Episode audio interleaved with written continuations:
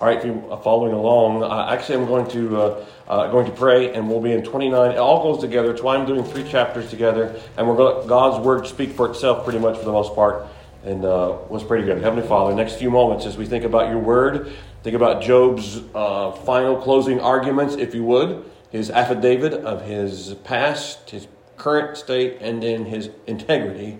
May we be challenged to live a life as in, uh, that follows you a life of integrity. Lord, be with uh, Cindy. She teaches next door. Be with our time together. In Jesus' name I pray. Amen.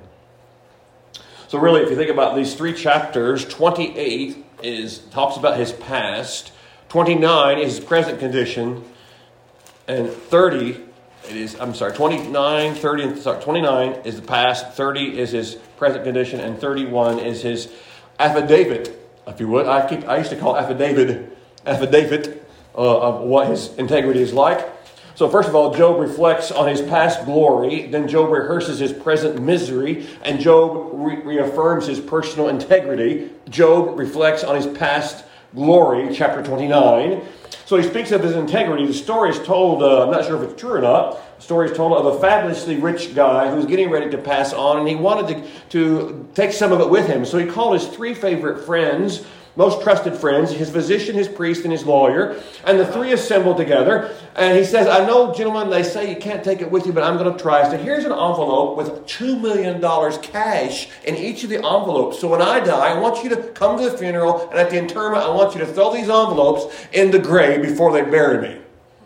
Will you do that? We will do it. So, of course, the rich man passes on, and the three friends attend the funeral. And at the cemetery, they each toss their package into the grave, and they start walking back toward their cars.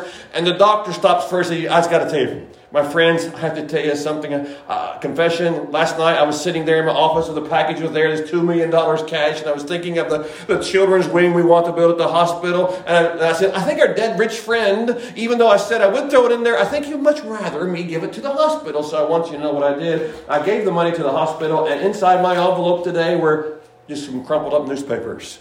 The lawyer turned on him and said that money was given to uh, as a trust. You were a trustee. By converting the money into your own preference or even use for a charity, you have violated a sacred legal duty and may have committed a felony besides. And the lawyer was still going on, and the priest interrupted and said, Just not so fast, my son. I do have a confession to make. I was sitting in the church last night and thinking of, of the church, how we're making this soup kitchen. We want it to be endowed. And I thought, we've got $2, million cash and it's going to go into the ground to never be seen again. I really think our friend would want me to use that money to endow the soup kitchen so people would be fed. So, you know what I did? I threw my envelope in there, but mine too was stuffed with newspapers, and I gave the $2 million cash to, the, to help the soup kitchen. Well, the lawyer was beside himself. He read both men the riot act. As an officer of the court, he says he may well have to report their breach of fiduciary duty. And apart from that, the lawyer says there's a friendship to be considered. Both of you disobeyed the dying wish of our closest friend. You should have done what I have done. In order to be absolutely certain that I carried out our friend's request with the most meticulous care, I put the cash in my office safe and it's still there, protected from harm. And then I wrote a check for $2 million and put that in the envelope and threw that in the grave integrity. Don't live life without it. There's comparison, tw- uh, really 29, uh, 29 it says, right, and, and moreover, Job continued his parable, 30, uh, but now, etc., but now they are younger, etc. And so this really all goes together. That's why I'm doing three chapters at once. I believe you'll see the need of that. First of all, then, we talked about Job reflects on his past glory. There's really an extreme contrast between 29 and 30. He sums up his lawsuit. Uh, one feature of Job's longing for the good old days is particularly striking. And I, I tell you, this 29 is such a chapter. Listen, this is Job's past, and listen to what life he lived prior to Job chapter 1. 29. Moreover, Job continued his parable and said, Oh, that I were as in the months past, as in the day when God preserved me, when his candle shined upon my head and when his light walked through darkness, when by his light I walked through darkness, as I was in the days of my youth, when the secret of God was upon my tabernacle, when the Almighty was yet with me, when my children were about me. He mentions his prosperity in passing in this verse 26, or verse 6. when I washed my steps with butter, and the rock poured out rivers of oil. He recalls, listen to the honor and esteem such poetic writing. Seven. When I went out to the gate through the city, when I prepared my seat in the street, the young men saw me and hid themselves. The aged arose and stood up. The princes refrained talking and laid their hand upon their mouth. The nobles held their peace, and their tongue cleaved to the roof of their mouth. When the ear heard me, then it blessed me. And when the eye saw me, it gave witness to me. That's what he's recalling. You're talking about a man who's gone from the pinnacle of society to the absolute dregs of society, and he's recalling that. But not because he craved fame and popularity, but he was held in high esteem. He, because he fought for the oppressed, gave generously. Verse 12. Because I delivered the poor that cried, and the fatherless, and him that had none to help him. The blessing of him that was ready to perish came upon me, and I caused the widow's heart to sing for joy. I put on righteousness, and it clothed me. My judgment was as a robe and a diadem. I was eyes to the blind and feet was I to the lame. I was a father to the poor, and the cause which I knew I searched out, not knew not I searched out. And I brake the jaws of the wicked and plucked the spoil out of his teeth. He was a genuine altruist with one concern for others who loved doing righteousness for righteousness' sakes. He delighted in the fruit of the autumn years, his God given security and well being. Verse 18 Then I said, I shall die in my nest, and I shall multiply my days as the sand. My root was spread out by the waters, and dew lay all night upon my branch. My glory was fresh in me, and my bow was renewed in my hand. Unto me men gave ear and waited and kept silence at my counter. He, counsel. He was highly esteemed. After my words, 22, they spake not again. My speech dropped upon them. I was thinking of Warren Buffett whenever he talks, people, or maybe, maybe perhaps it's E.F. Hutton when he talks, people listen. That was Job. And they waited for me as for the rain. And they opened their mouth wide as for the latter rain. If I laughed on them, they believed it not. And the light of my countenance they cast not down. I chose out their way and sat chief and dwelt as a king in the army, as one that comforteth the mourners. I'm telling you, Job. Oh, wait, just a minute. Let's look and see what the Bible says in chapter 1, chapter 1, about verse 3. His substance was also 7,000 sheep, 3,000 camels, 500 yoke of oxen, 500 she asses, and a very great household, so that this man was the greatest of all the men of the East. I'm telling you, Job, before chapter 1 and 2, Job was the numero uno man in all his area. He just, I don't think he's bragging. I just think when he talked, people just listened. And when people, I stood up for some, I forget who it was, and I and somebody came and took, I said, I stood up. Said, you don't have to stand up. I said, yes, I do have to stand up because my dad taught me to do that. My mom and dad. It's respect. When Job came in, the young men hid and the old men rose to their feet and the princes kept silent. That's how much of an effect influence he had. So he reflects on past glory. Two, Job rehearses his present mis- mis- misery. Sorry, thirty.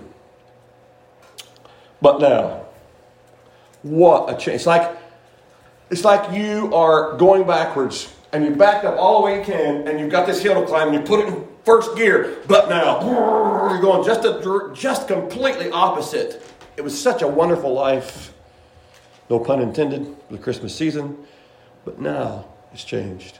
But now, they that are younger than I have me in derision. And I like this next. I don't know what it means, but I know it's a zinger whose fathers I would have disdained to set with the dogs of my flock. I don't know exactly what that means in that culture, but I know it's not good.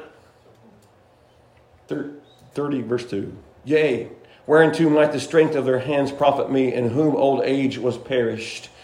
For want and famine they were solitary, fleeing into the wilderness in former time. Now he's talking about these, these characters who are holding him in derision. In former time, desolate and waste who cut up mallows by the bushes and juniper roots for their meat.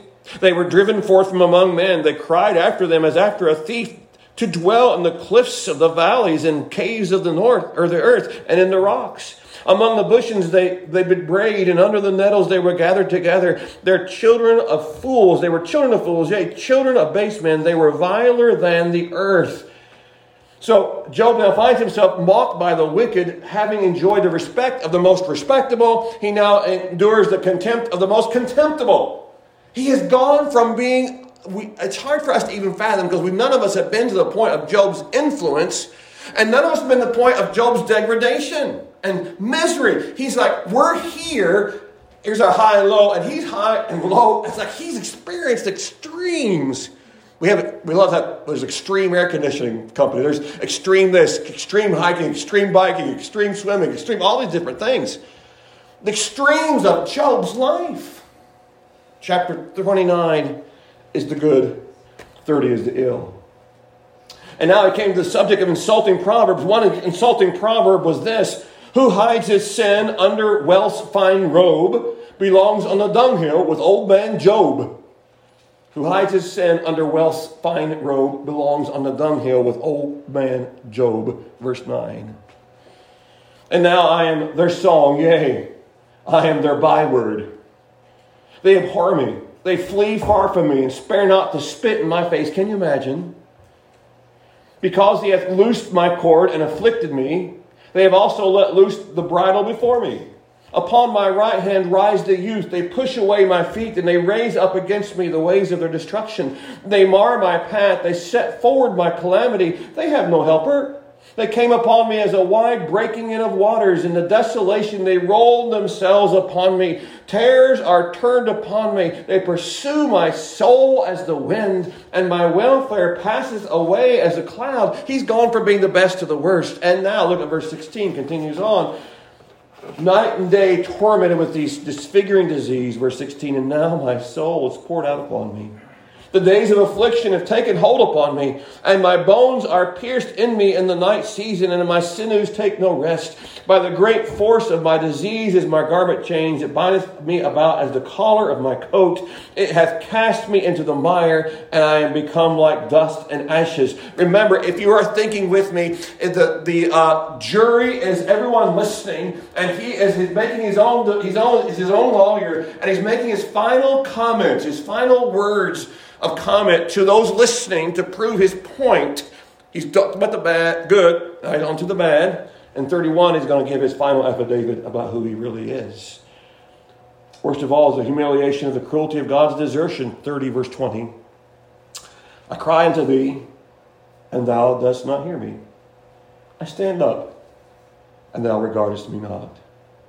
Thou art become cruel to me. With thy strong hand thou opposest thyself against me. Thou liftest me up to the wind. Thou causest me to ride upon it, and dissolvest my substance. For I know that thou wilt bring me to death, and to the house appointed for all living. Man deserted in his thinking by God. Isn't anything really wrong? 24. Howbeit, he will not stretch out his hand to the grave, though they cry in his destruction. Did not I weep for him that was in trouble? Was not my soul grieved for the poor? Yes, it was. His hopes are dashed, his expectation is smothered. 26.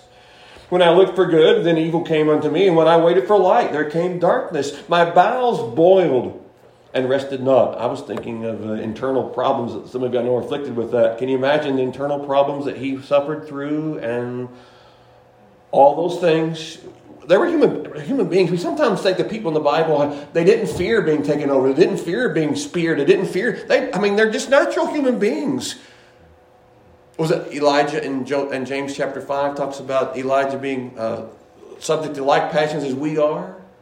They're human beings. I mean, they're not perfect. Now, I will say a lot of them walk with God a lot closer than we do, I think, today, but they were just simply, they were simply, they had struggles, human body. 28, I went mourning without the sun. I stood up and I cried in the congregation, I'm a brother to dragons and a companion to owls. My skin is black upon me, and my bones are burnt with heat. My harp, but his voice also is turned to mourning, and my organ voice, may the harp would be turned to mourning, and the organ, my voice there, into the voice of them that wept.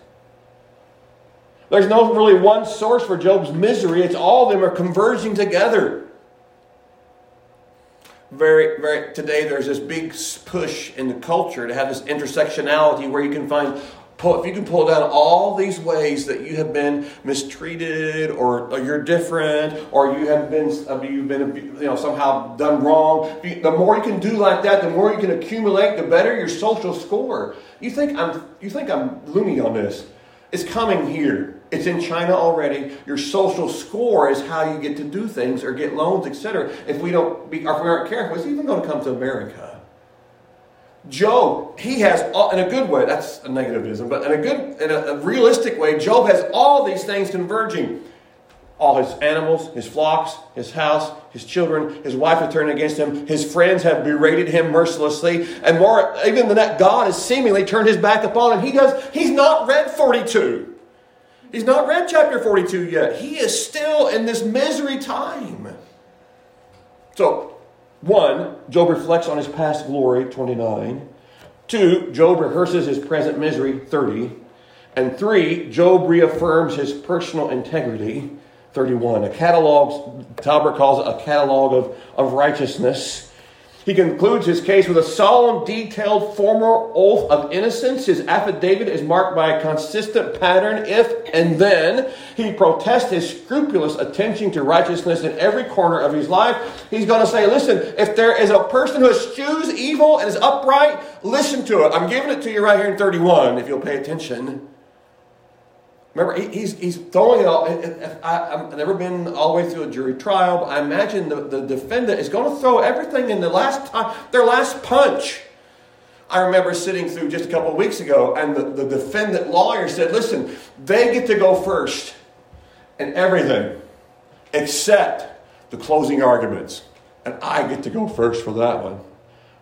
She said, I want you, can you listen all the way through and not just listen to the first one and listen, try to judge fairly, etc. Job, this is Job's last, he speaks again in 42 for a moment. But this is, this is in the Job speaking. How do you know that, Pastor? What says in 31, the last verse, it's quite clear, I believe. The words of Job are ended. Job's going to be done. Next week is Elihu who? That's, that's, that's going to be Elihu, Elihu, who? That's going to be next week. Job ends tonight. So, first of all, 10 things. In the sphere, 31. First of all, there's moral propriety, 31 1. And what a verse. Man, we should memorize this verse. I will commit to memorizing this verse if you will, if you've not already memorized it. 31 1. I have made a covenant with mine eyes. Why then should I think upon a maid? For what portion of God is there from above? And what inheritance of the Almighty from on high? Is not destruction to the wicked, and a strange punishment to the workers of iniquity? Doth not he see my ways and count my steps? He can. He does, and he knows me. Job begins with man's primary vulnerability. He understands that sexual sin does not begin with an act, but with a look. Not beginning with a deed done, but with a desire nourished. He understands that. And I just was downloaded and printed out today from, from uh, online. And the phone has so exacerbated the porn problem. And um, I was reading this, I was amazed. I'm going to try to be not, not too, clue, too uh, regarding porn. A French government task force on equal equality recently reported that as much as 90% of online pornography features verbal, physical, and sexual violence toward men and women. 90% and be very careful here, but ED, you know what that is when it comes to men, that has exponentially become a problem. Just step in step with the pervasion of porn.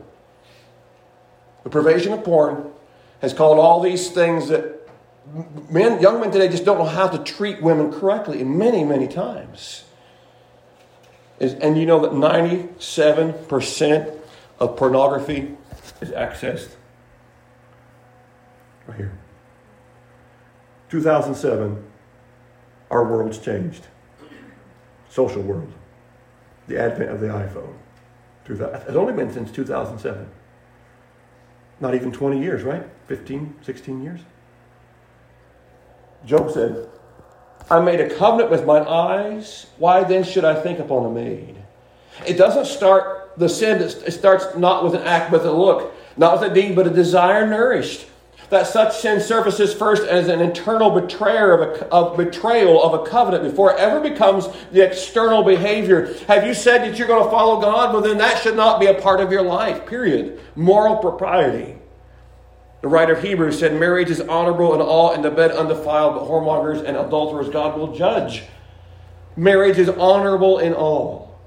So, moral propriety. Secondly, starting in verse 5, financial probity, which is a quality of having strong moral principles. He had strong moral financial principles, verse 5, 6, and 7, and 8. If I have walked with vanity, or if my foot have hasted to deceit, let me be weighed in an even balance, that God may know mine integrity. If my steps have turned out of the way, and my heart walked after mine eyes, and if my blot hath cleaved to mine hands, then let me sow, and let another eat. Yea, let my offspring be rooted out. He doesn't have problems in this, but you see everything he's going to mention, these 10 spheres, he's got it down. He can mm, mm, mm, check it everyone off. Job is an amazingly godly man. Now, in this chapter, he does do go beyond what he should. We'll see at the end. But overall, he's an amazingly godly man. Which one of us here, I want you to call in. I want, I want you to come to my house, and I want you to start looking under all the crevices and look back in all my emails, everything I ever clicked on ever in my life on the internet, and I want you to see everything. Who wants to do that? Who wants to have someone come in? Hmm. Uh, I don't want to. I don't. Let's just. We do something else? I think Job would say, "Come right on." And you know what? God knows that God may know my integrity. Does God not already know everything? Yes, He does. So that was financial probity. 9, 10, 11, 12, marital purity.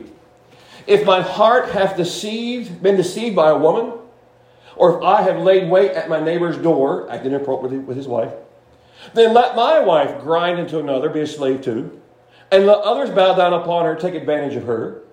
For this is a heinous crime. Yea, it's an iniquity to be punished by the judges. For it is a fire that consumeth to destruction and would root out all mine increase. Now, earlier on, he said just a few verses earlier that fornication by severing at the root, think not on those thoughts. In protestation of his innocence, Job's imprecation or his curse upon himself calls for a, a, just retaliation against himself if he ever took another man's wife. If he ever did it appropriately, if he's done that, then someone else can have his wife. She does not have to be fearful, though, because he has not done that. He knows he's not done it. So his wife is safe because he has never met the condition of the curse. He's been a man who's walked with God. Fourthly, is domestic equity. Look at 13, 14, and 15.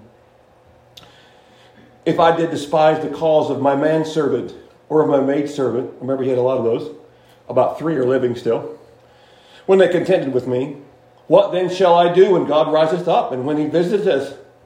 What shall I answer him? Did not he that made me in the womb make him, the servant? And did not one fashion us, the one fashion us in the womb? Yes.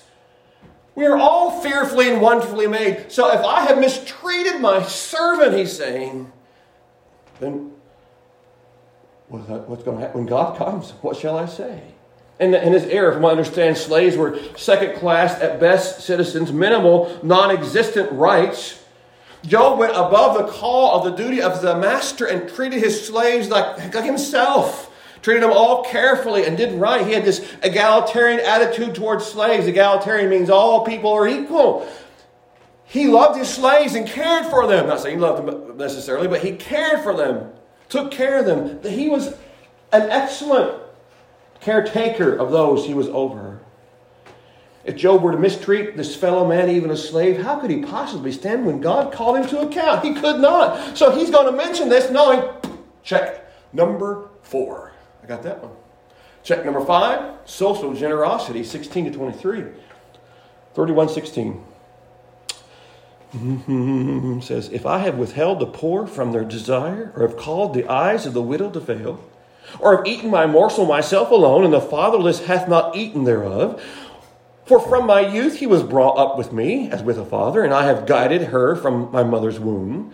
If I have seen any perish for want of clothing, or any poor without covering, if his loins have not blessed me, and if, if he were not warmed with the fleece of my sheep, if I have lifted up my hand against the fatherless when I saw my help in the gate, then let mine arm fall from my shoulder blade, and my arm be broken from the bone. For destruction from God was a terror to me, and by reason of his highness I could not endure absence of mistreatment, abuse is good, but he took the proactive position. I think Job looked for things. If you need glasses, we'll get you some glasses. You need this, we'll get you get clothes, we'll get you clothes. Food, we'll get you clothes. Food, we'll get you those things. He, he did not selfishly hoard his wealth for himself. There was no poor Lazarus sitting at his gate looking for food. His Lazarus was in a house somewhere, probably food to eat and clothes on his back, and perhaps a heat in the stove. That was Job conscientious open handedness toward the less fortunate. That was Job. He was a philanthropist par excellence. Excellence, sorry. Once again, the imprecation for divine judgment. If I have not done this, then let the Lord do so to me and break my arm off my shoulder. Check number five social generosity. Six, six categories material detachment 24 to 28. 24. If I have made gold my hope, or have said to the fine gold, Thou art my confidence, if I have rejoiced because my wealth was great, and because mine hand hath gotten much, if I beheld the sun when it shined, or the moon walking in brightness, and my heart hath been secretly enticed, or my mouth hath kissed my hand that was kissing your hand and saluting the stars or bowing down to the sun or moon, this also were an iniquity to be punished by the judge, for I should have denied the God that is above. The rich man's chief temptation is to trust in his riches rather than in God. Job never rested in his confidence or his wealth. And if you want someone who can rest in wealth, it was a man in chapter 1. I mean, he had all these things. He was the number one in the East. Wealthy. He was under no idolatrous delusions about prosperity. He was not worshiping the sun and the moon. He worshiped Jehovah, and he's still holding on to that worship Jehovah. And if I have not, I deserve to be treated badly. Matter of fact, it says there at the end, it says in verse 28, it's also an iniquity to be punished by the judge.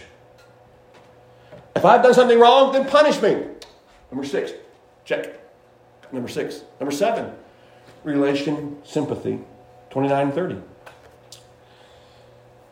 If I have rejoiced at the destruction of him that hated me, or lifted up myself when evil found me, neither have I suffered my mouth to sin by wishing a curse to his soul. Wow, relational sympathy. He was not vindictive. Someone did him wrong. He didn't. He wasn't angry at him. He didn't pray some kind of May the fleas of a thousand camels invade your armpits. He didn't pray those kind of prayers. That's what I pray on people who do something. You know, he, did not do that for some. I pray something very simple. I don't really do that, but that's what I say facetiously. He did not do it in real life. Andersen says, not even in his heart did Job wish the most wicked man harm. Have you heard people? Well, they, they damn people to hell. You ever, you know, just they do not know what they're saying. Because I think if we'd been there for a short time, we would not want even our worst enemies to go there. And interesting that hell turns people into evangelists. You think of the brother, the rich man. I got family. Please send Moses. Please, and they'll listen. I like, was it, was, some, was it, uh, Broggy says there's no unbelievers in hell. Once they get there, everybody believes that God's word is true. Relational sympathy, he had it. Andersen continues to claim this is a most daring invitation for God to search him to the depths for his wicked ways. Here then is either a very clean conscience or a very calloused one. I think Job had a very clean conscience. He had walked with God, and you, God, you will. Here it is, open book. Check number seven. Number eight is communal hospitality, 31 and 32. If the men of my tabernacle said not, Oh, that we had of his flesh, we cannot be satisfied.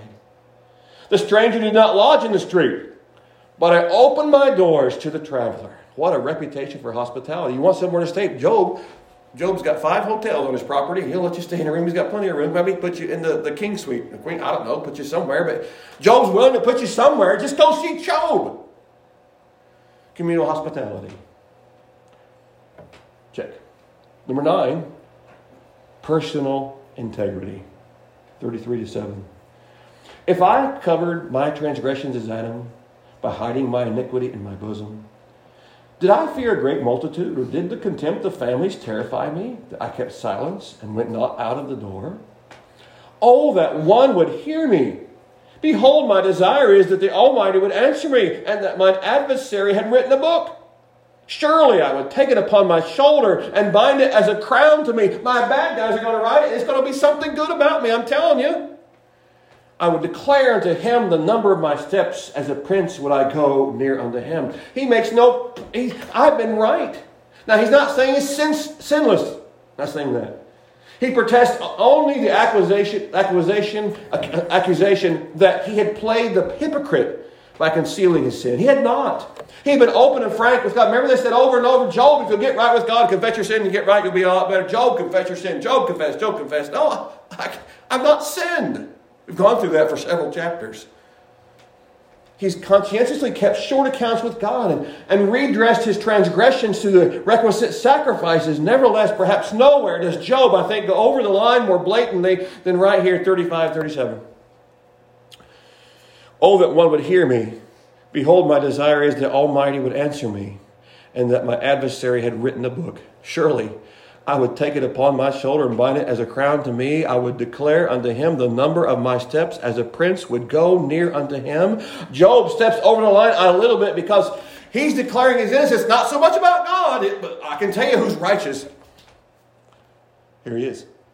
Now, how do we know he stepped over the line? Look at 38 2, 42, and 8. 38 2. 38 2. Who is this that darkeneth counsel by words without knowledge. Job 40, verse 2. 40, verse 2. Shall he that contendeth with the Almighty instruct him? Hath he reproveth God?